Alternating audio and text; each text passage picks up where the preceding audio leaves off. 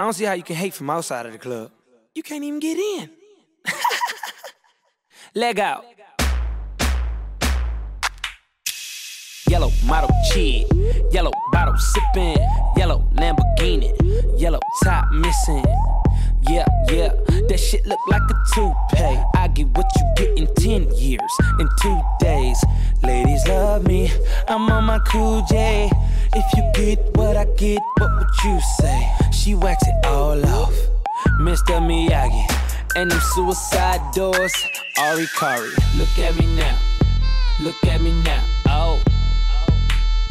I'm getting paper. Look TFA oh, man, what is going on? Thank you guys for joining us for another oh, TFA show. I am Cody Kutzer, aka El Cotorino, aka Johnny Hedgelife, joined as always with my guy, my PIC, the CEO of TFA, you might say, and that is Sir Kevin Steele. Tonight we're taking an early look at uh, at some breakouts for 2021 starting to you know switch up the content a little bit as we start to get closer to the draft which means we're getting closer to redraft season. Going to start throwing some more of that stuff at you guys. So gonna kick things off there man. Kev how you doing? And then we'll uh, we'll jump into it what's up what's happening doing well doing well we're almost to nfl draft finally wow. finally oh we can stop the the hypotheticals the you know the the what BMI, all, all, the other bullshit that's going on right now, all the hype. So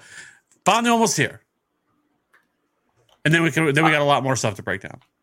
Yes. I'm I'm excited to have something something new to talk about, like you said, like actual fits, landing spots, draft capital. Uh, in case you guys have not heard, we are going live again this year. I know there's going to be uh, be a lot more competition this year than there was last year. It seems like everybody is doing a, a draft show, but we're going to be going live for the whole round one and day two. We will be live for the entirety of day two as well. So make sure you carve out some time to check us out here. Hit us with that subscribe if you're not yet subscribed. Give us that like, drop a comment, help us out. We, we really do appreciate it. We hit that 1,000 sub plateau and we're uh, we're, we're just to keep climbing, just keep grinding it out. So, like I said, talking early breakouts, uh, Kev, I believe you're first guy. I'm excited to to hear more about this because he does have a 1300 yard uh, scrimmage, yeah, 1300 yards from scrimmage under his belt already. You know, and you're you're calling for the breakout. So, uh, tell talk to us about your first guy here and why you're uh, you're calling him a breakout for 2021. Yeah, let's talk about Miles motherfucking Sanders, right? I know a lot of people are soured on Miles Sanders and oh, you're not going to get me to fall for this again.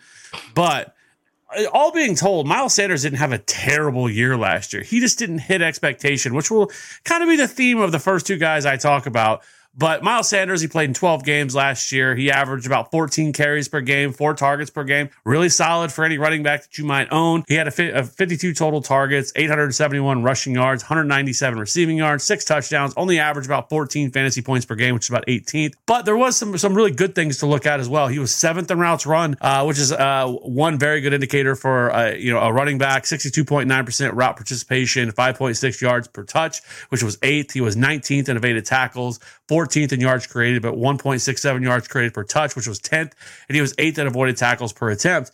But if you look at his, uh, if you look at the season, I mean, he he wasn't terrible. I mean, he was RB 17 through weeks one through five, but then he was he was RB 14 from weeks 10 through 16.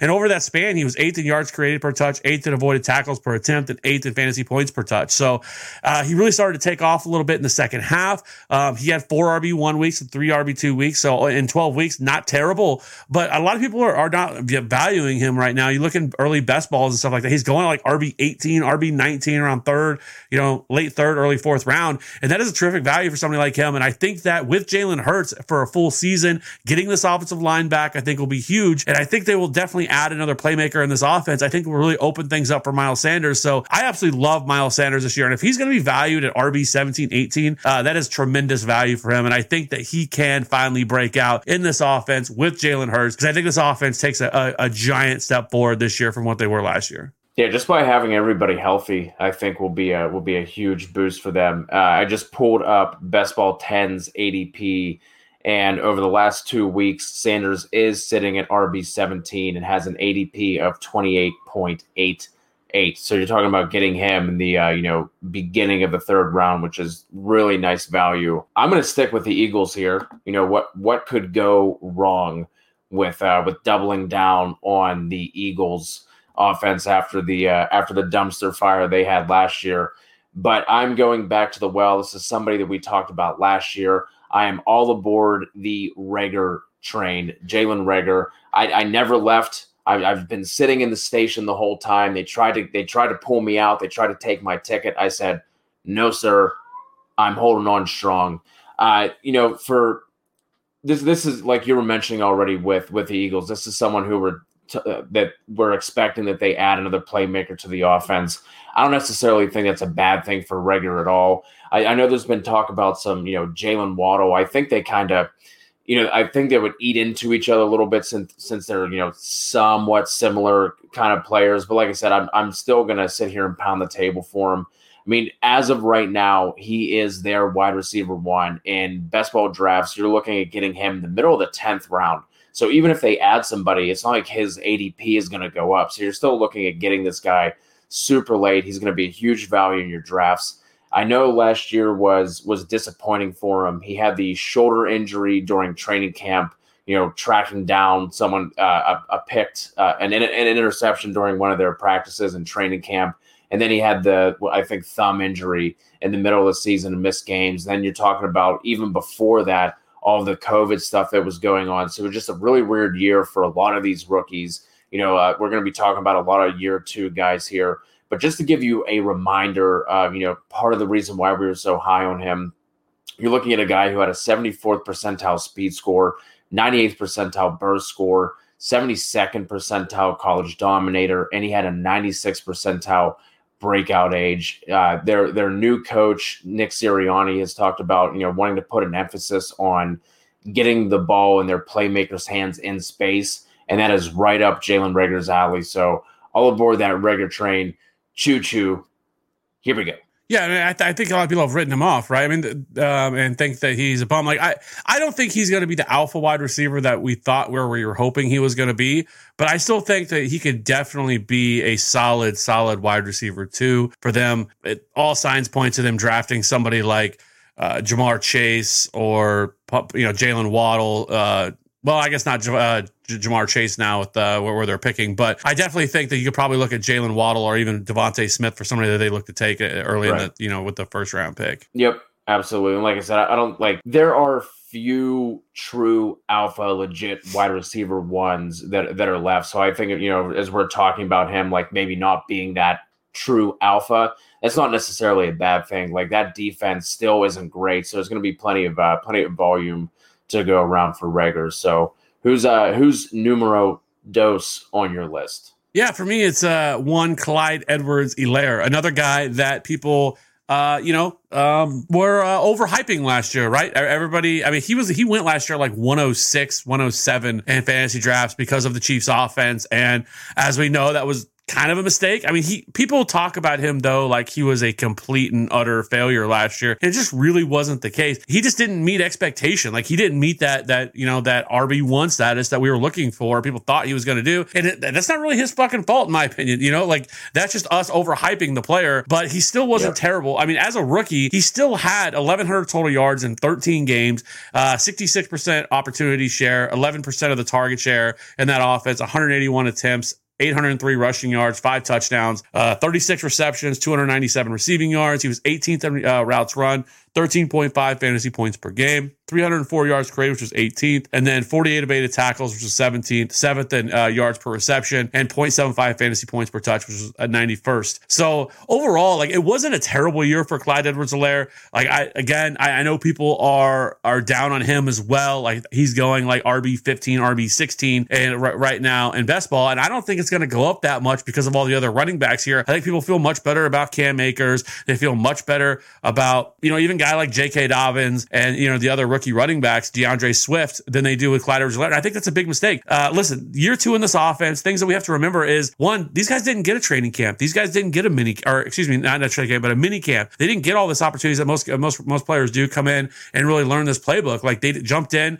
They didn't get preseason. They had training camp, and then boom, they jumped into the season. And so I still think Clyde Edwards-Helaire for everything that he is. I think that he can be a tremendous value moving forward. I think now he's going to become his value is going to be corrected, and you're going to be able to get him in late second, early third round of, of fantasy draft. And I think that's I think that's tremendous value. Again, I think he has RB one upside. Right now, they have no other running backs. They did not add anybody through free agency. They have Darrel Williams. They cut Damien Williams, and so it's kind of his offense uh, right now. And I think this offense takes a big step forward. We'll see what they do in the draft. I, th- you know, they really retooled this entire offensive line only really returning one or two of these guys. I mean, you're talking about they went out and added um, Joe Thuney. They added. Uh, they're still looking for their left tackle. They're probably going to have Lucas Niang either right right tackle or left tackle. There's been talk about the possibility of bringing back Elvis or Eric Fisher or uh, uh, Mitchell Schwartz if if they uh, show more the ability to be healthy by the time training camp comes around. But overall, like he's going to get a large workload. He's going to see a lot of targets. I think you can see 70 targets this year for him this year.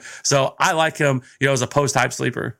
Yeah, absolutely. And he's actually coming in right behind uh, Sanders in best ball 10's ADP. Like I said, over the past two weeks, he's RB 18 and just going one spot behind Miles has uh, 29.5 ADP and Miles was at 28.8. So that that ADP is much more palatable than like you were talking about the the end of the first that he was getting, you know, he, he, first round draft capital to the Chiefs. Then Damien Williams opts out, and all of a sudden he goes from a, a third round pick all the way up to the first, and that was uh, th- those were lofty expectations for for him to meet in the first place. But I I, I love that that mid th- mid third round ADP for for Clyde, and if, if that's where he stays, I will be targeting him in the third round in every single draft that I'm in.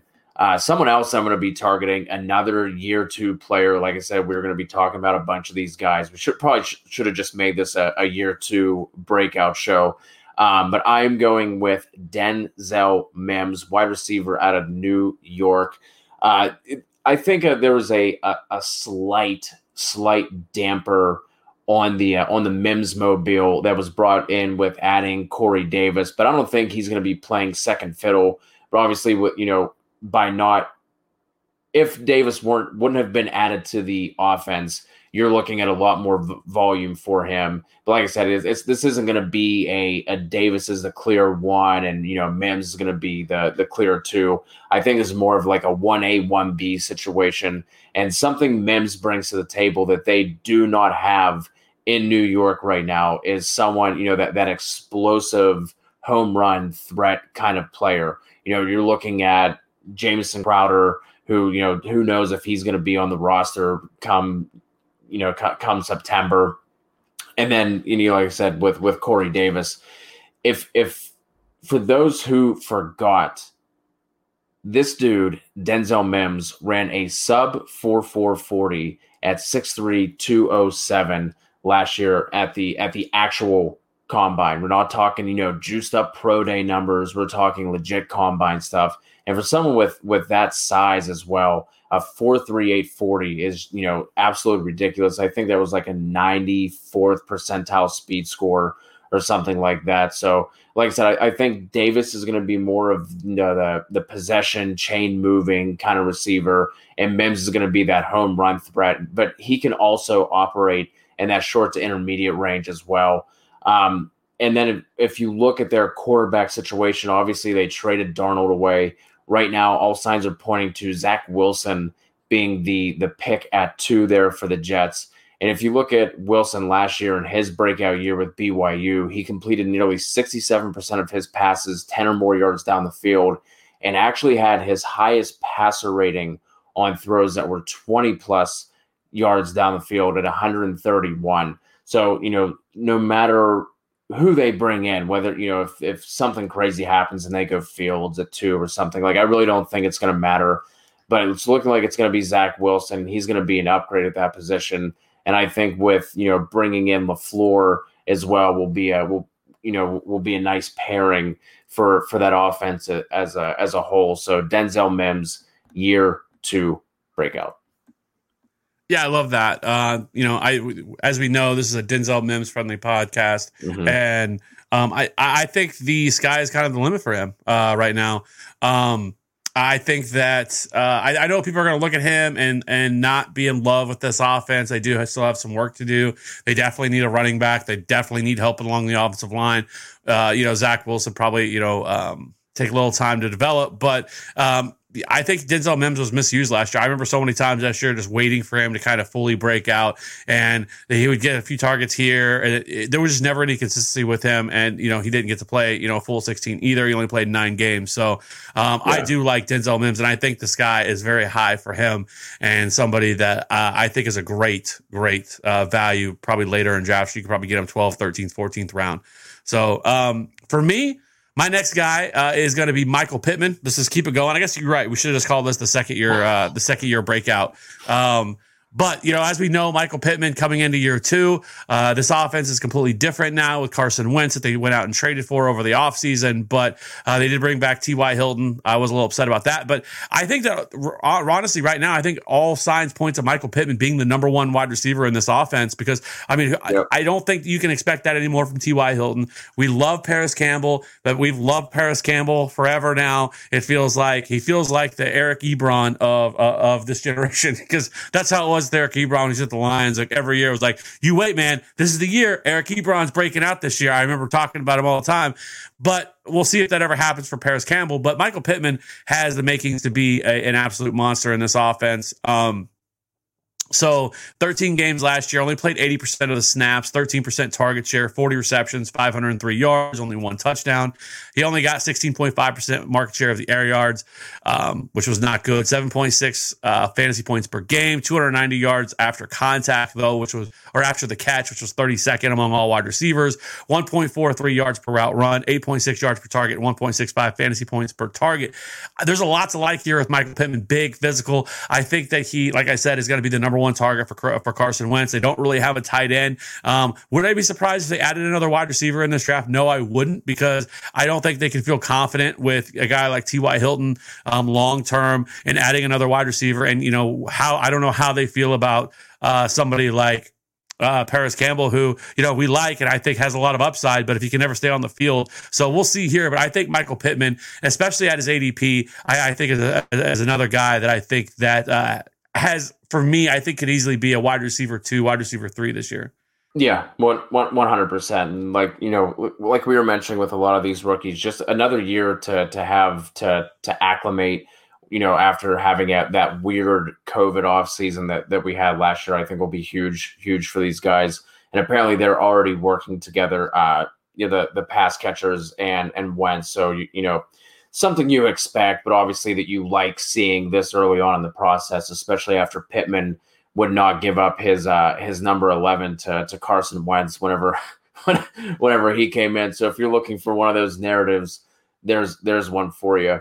Finally, I'm going to be touching on you know the last guy that I'm going to kind of go into depth here, uh, a year three guy. Finally, so you know, shaking things up here a little bit, and we are talking Big Irv Smith. You know, with with Rudolph finally out of the way, Irv is going to be able to finally, you know, he's going to be free to spread his wings. Kev, like you like to say, it's time to let Irv swerve. And if we look at, you know, uh, Smith's splits with and without Rudolph, so in 25 career games with Rudolph active, Smith is only averaging five PPR points per game. But in the four games without Rudolph in the lineup, you know, we saw a couple of these last year whenever Rudolph was out. That goes all the way up to 13 points per game. And even with him, you know, in those four games, he's really only averaged 45 yards. But if you extrapolate that out to a 16 game season, and I, I normally don't like doing this, but just to kind of give you guys an idea, because like 45 yards per game doesn't sound like a lot. But one, the bar for you know a tight end one is low to begin with.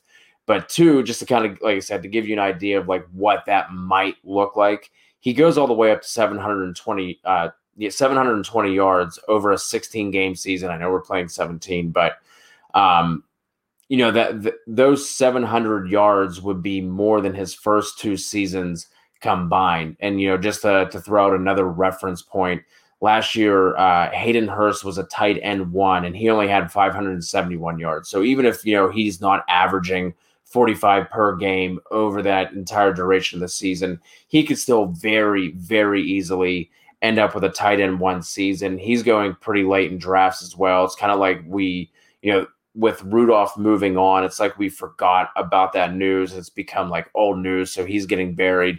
But he was another guy. Whenever he came out, was was a uh, was, was an athletic tight end. It's obviously something we're looking for.